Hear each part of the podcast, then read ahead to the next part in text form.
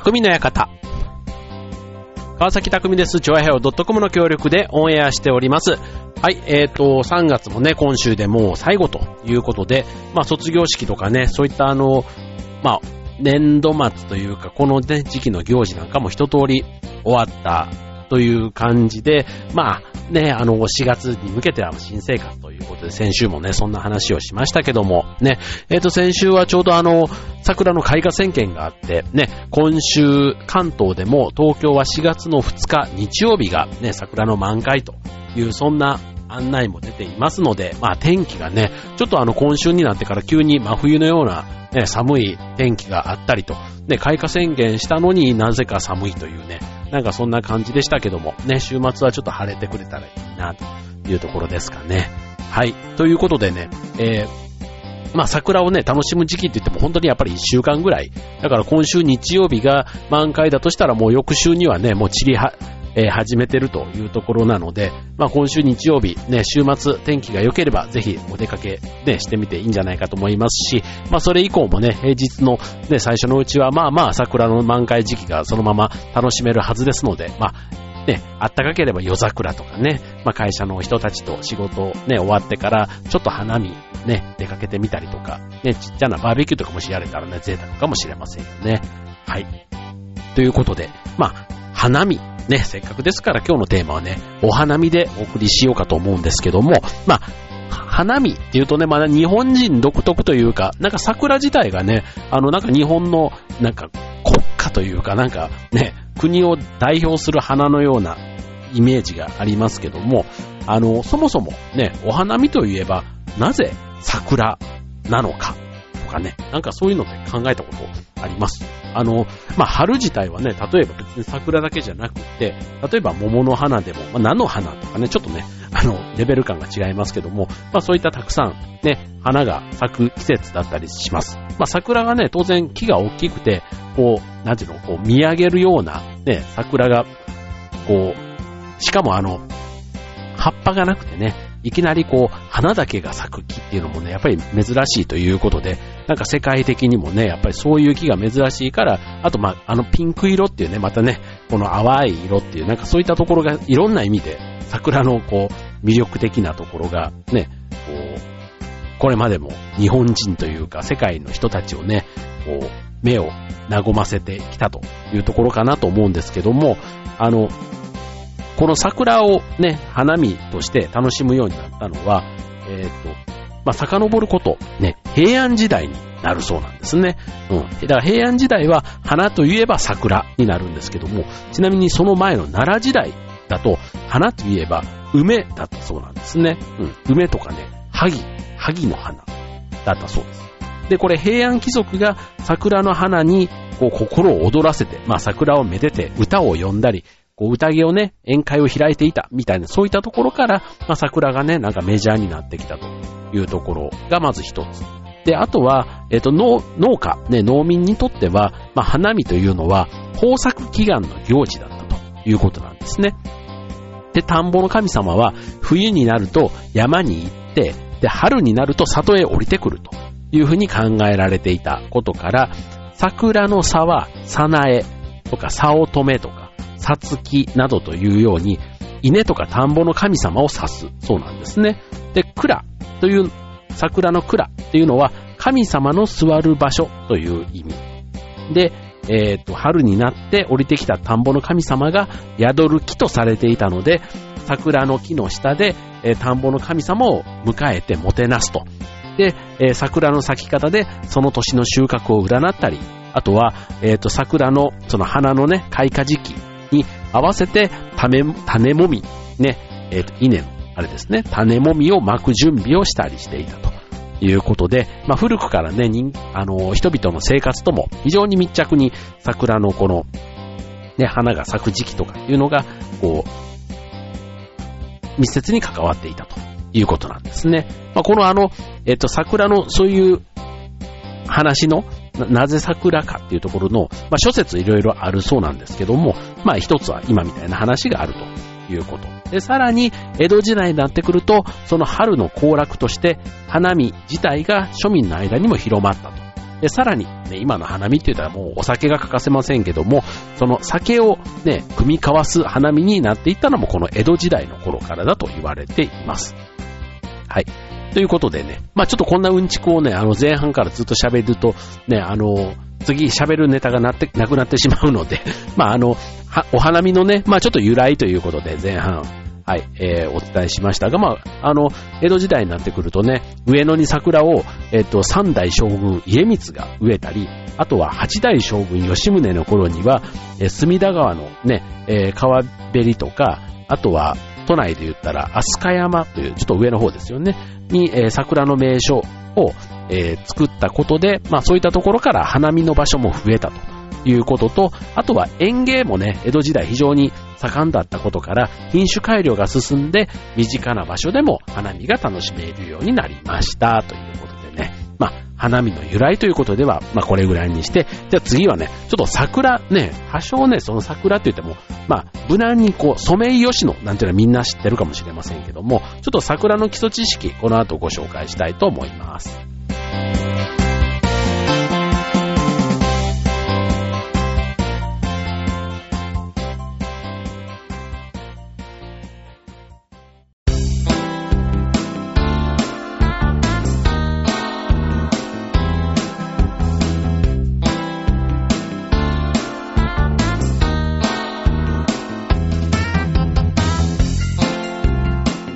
はい、えー、ということで、えー、と、今週のテーマは、えっ、ー、と、お花見ということでね、はい、えー、花見の由来から始まりましたが、続いては桜の基礎知識ということでね、まあ桜と言っても、あのー、まあ、一番ね、このソメイヨシノの満開になる、この4月の花、桜というのがなんかこうメジャーなイメージがありますし、まあ、桜並木と言われればこの4月に咲いている桜をね、どうしてもイメージしてしまうんですけども、あの、桜ってね、本当にあの、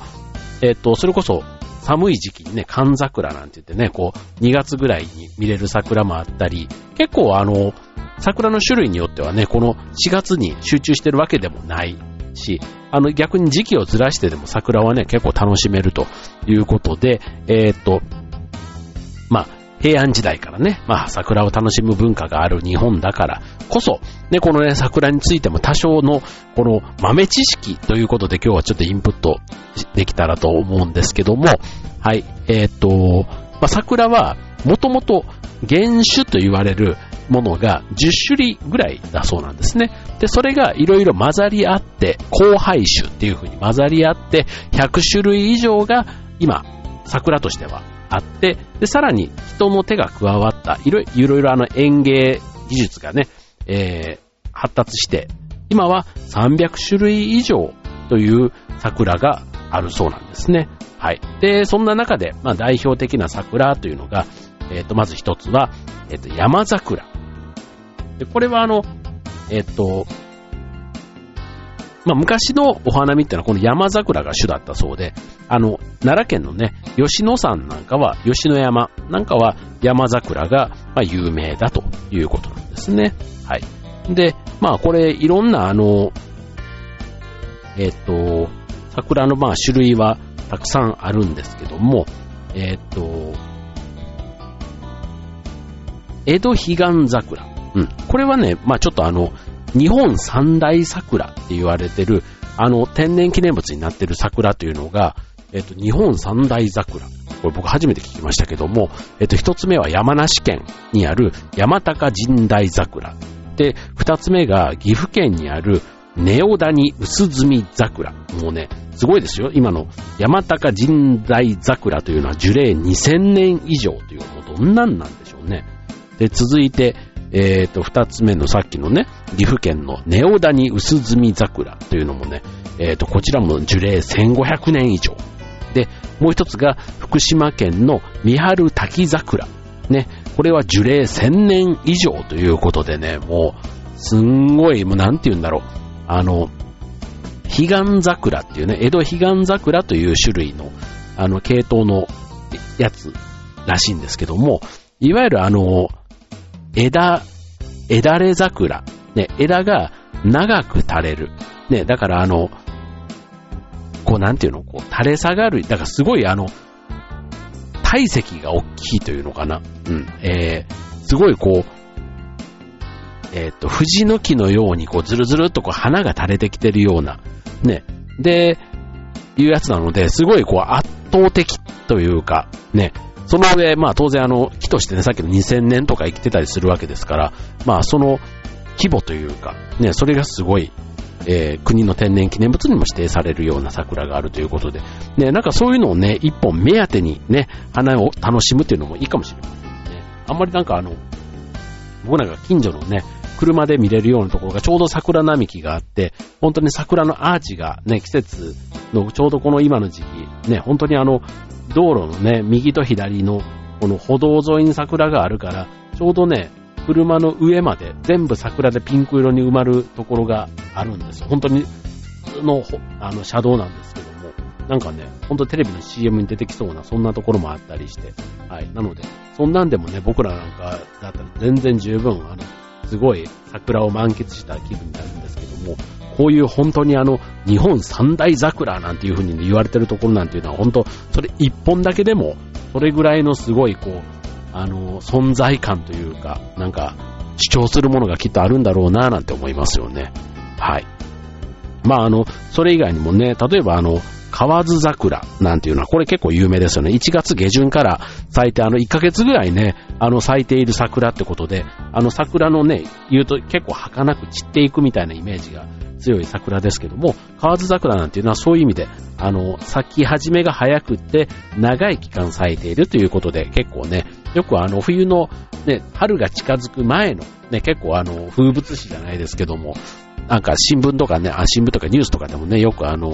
流れたりしますけどもね。はい。あの、桜の種類、本当にね、さっきあの300種類ぐらいあると言ったところで、本当にあの、時期もね、あと色もね、実はあの、彼岸、彼岸桜なんていうね、あの、寒い頃に咲く桜で、ちょっと濃いピンク色をしてたりするんですね。はい。なので、桜の種類なんかも、ちょっと知って、あの、咲く時期、あと咲いている場所なんかをね、あらかじめ調べて、ね、まあ、花を楽しむっていうのもちょっとね、若干、あの、年配の方のちょっと楽しみのような感じもしますけども、ただあの、カメラとかね、ああいったものを趣味でね、やる人だったりすると、結構こういう動植物とかをね、綺麗に一眼レフなんかで撮ったりすると、部屋のなんかちょっとしたインテリアというか、ね、えっ、ー、と、ポートレートみたいな、ああいうところにね、季節の一枚をこう、ちゃっと、ちょっと入れて飾っておくなんていうのもね、ちょっとおしゃれかななんていうふうに思いますけどね。はい。まあちょうどね、この時期、ちょうど桜が一番ね、えー、なんか、スーパーじゃないけどもね、ああいったところ行っても結構桜系のね、あの、ドリンクだとかお菓子とか、そういったものも出たりするので、なんかあの、季節のね、まさにこういう時期だからこそ、ね、桜っていうのを一つちょっとキーワードに、ね、あの、まあ、花見の話になってました、あ、押してましたけども、まあ、花見がね、楽しめない方も、せめてね、そういう花見気分をね、味わえるものをちょっとね、買い込んで、家で、そんな気分をね、あとあの、あの花屋さんとか行ってもね、結構あの、桜の枝みたいなのがね、一本とかね、ちょっと売ってあったりして、で、それをね、ちゃんとあの、花瓶とかに刺しておくとね、可愛い花がいて、ね、家の中でちっちゃな花見ができるなんていうのもね、なんかあって、よくあの、えっと、ひな祭りの時なんかはね、えっと、桃の花なんかがね、そんな感じで売ってたりしますけど、この時期桜の花なんかもね、そうやってありますので、はい。まあちょっとね、家の中で季節感を楽しみたい方は、そんなのもちょっと粋なんじゃないかなと思いますね。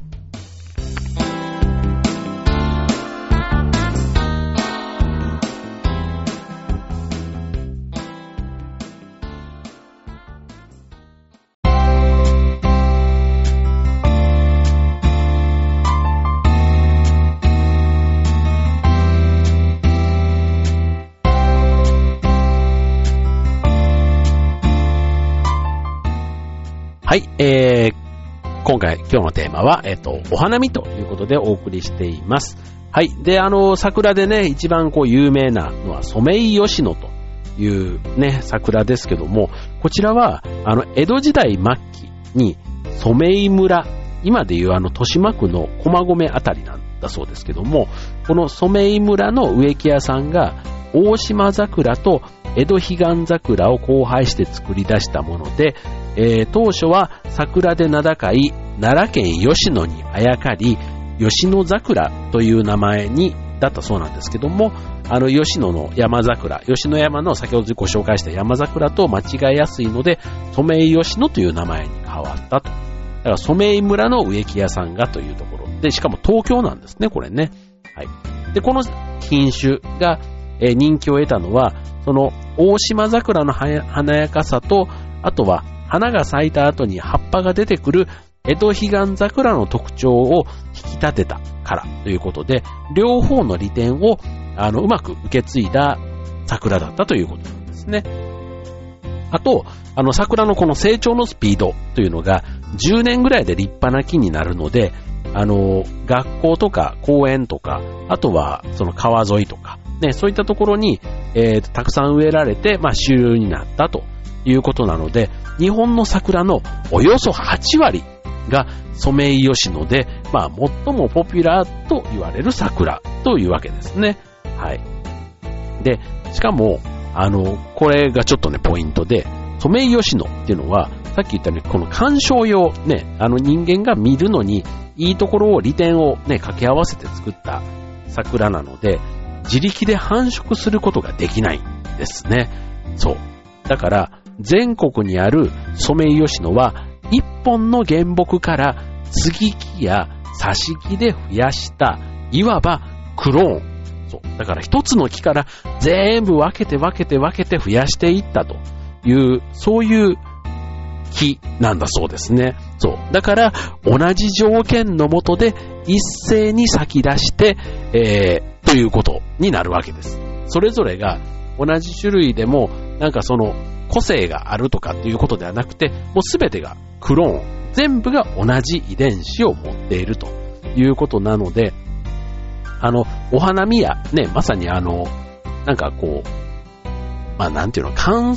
なんかこう観測っていうのかな？例えばあの、花見のね、あの前線、桜前線を測るって言ったら、同じ気候の条件で、こう開花していくわけだから、まあ北は北海道、南は沖縄までね、桜があれば、それが順番にね、その条件をクリアしたが桜前線っていうのがだんだんね、そのソメイヨシノを基準に測っていけるということになるわけですけども、えっと、これ、クローンでこう分けていってるので、近い将来、寿命を迎えてしまう可能性があるということなんですね。そう。ちょっとなんか、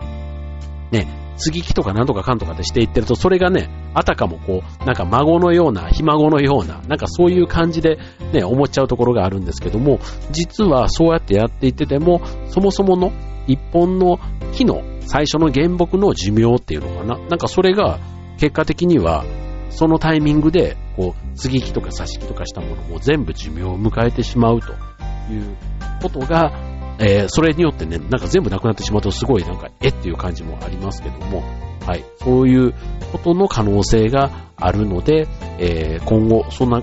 それに対しての対応が課題に今なっているということなんですね。はい。まあ、このね、ソメイヨシノに関しては、まあ、華やかに咲いて、ね、散りゆくっていうね、短い期間で、ね、散っていく。まあ、花の見頃はね、一週間あるかないかといった短いものですので、まあ今年ね、まあどこでどんな桜をどんな風にね、えー、めでるのか、楽しむのかといった意味では、まあちょっと短い期間のこの春のね、楽しみを、まあ、まだね、今週末、ね、いよいよ満開ですから、ね、今から準備しても十分間に合うと思います。ぜひお楽しみください。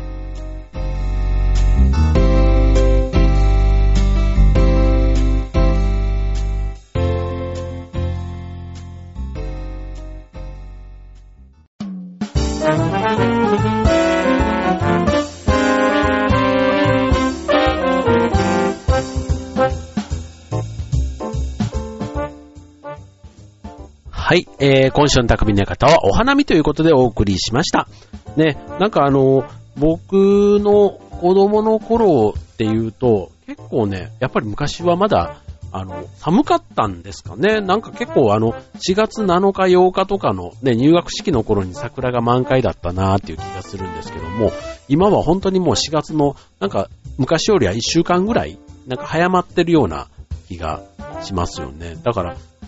えっ、と、卒業式の頃とか下手したらなんか咲いてるようなイメージも桜ってあるんですけども、あの、昔はね、なんか卒業というよりは入学の時の花のイメージがありましたが、これもね、温暖化の影響なのかとね、ちょっと思わずにはいられませんが、はい、まあそんなね、えっ、ー、と、桜、ね、まああの、子供の名前とかね、女の子の名前とかでもね、桜ちゃんとかですごいあの、未だに上の方に来てるんですかね。なんかあの、漢字じゃなくてもね、響、響きがいいからか、ね、ひらがなでも桜ちゃんなんていうのは、結構女の子でもメジャーな名前のような気がしますし、はい。なんか日本人のね、なんかその、どっかの、こう、心の支えというか、ね、こう、うん。桜を嫌いな人ってあんまり聞いたことないなって思いますよね。はい。あの、なんか桜のね、桜の木自体が、こう、なんか学校にね、植わってたりすると、それがね、いつも見守ってくれただとか、結構そんな思い出なんかとね、思い出にもなってる樹木というか、ね、杉とか松とかいっぱいありますけども、やっぱりその中では桜っていうのに、なんかすごくこう、励まされただとか、ね、なんか青春の思い出とこう重なってくる、そんなね、イメージがこう強いからこそ、こう、ね、歌にもなりやすかったりするのかもしれないですよね。